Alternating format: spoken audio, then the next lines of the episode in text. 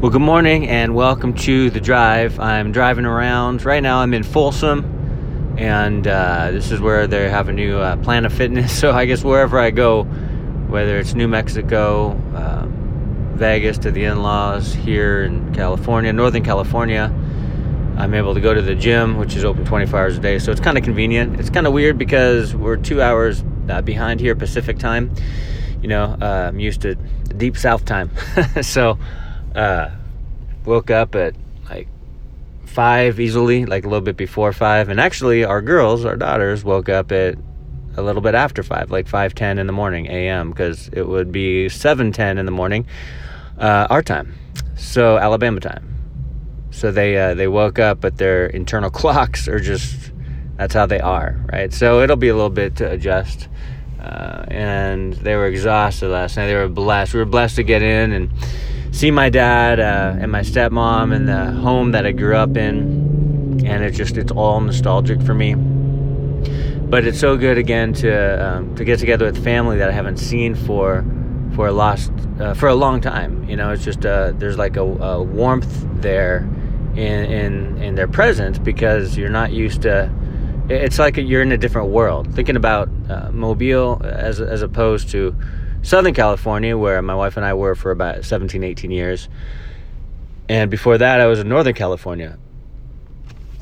Uh, growing up until about 20 something, early 20s, until uh, me and my friend moved to Southern California. So it's I don't know, it's just been a long time, and it's nostalgic thinking to the past, and and I was thinking about how good God is because these are all the areas and the places I'm like driving right now looking around where I got in trouble where you know I made bad decisions where um, I grew up you know where I had friends and um, you know con- you know drama conflict but also fun times blessed times places that I skateboarded with my friends and uh, places that we hung out uh, schools that I went to and got kicked out of um, and it's just uh,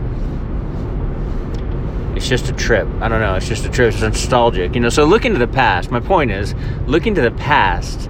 Um, you know, growing up here, and all the the problems that that I had, and the the bad decisions I made, should have left me dead or addicted to drugs or in prison. Honestly, you know, that's where a lot of my friends ended up that I used to hang out with, that I used to do the same things they did and it's like I should have, you know, one of my friends died in his sleep. One went to prison for murder. I mean, uh, thinking about these things, I'm I'm so grateful, and I just have like this emotion within me that I don't normally have, but it's because I look around and all these different things and memories and and it's nostalgic and I'm just blessed because I'm like thank you Lord thank you God Thank you that you got me through all those years. Like, I would never, I'm just saying, personally, I would never want to go back there. Like, I,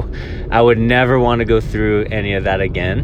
And I'm thankful that I'm thankful that I got through it, that the Lord got me through it. There's no other way. There's no other credit I can give to anyone. I, uh, you know, I it was God. Uh, why? I don't know. Uh, did I deserve it? No. But the Lord got me through. And so even driving by these, these places where uh, where I partied and did bad things, I'm just like, your faithfulness is so good, God.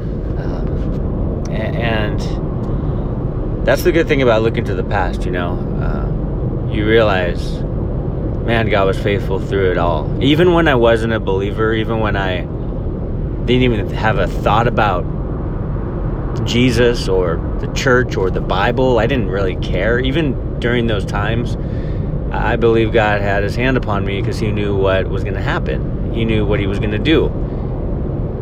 And so I don't know, the faithfulness of God is astounding to me, especially right now in the present moment. As I'm here this week and even today as we sto- uh, uh, drive towards towards Placerville, towards Tahoe, um, I'm going to see all these different places that evoke memories, but but again, I you know, God got me through it. somehow, some way, I don't even, I can think about it all day long, all week long, but I, really can't fathom how faithful God is because He's so faithful. And I'm overwhelmed because I'm, I didn't die of drugs, you know? Uh, I didn't end up doing even more horrible things and going from county jail to prison.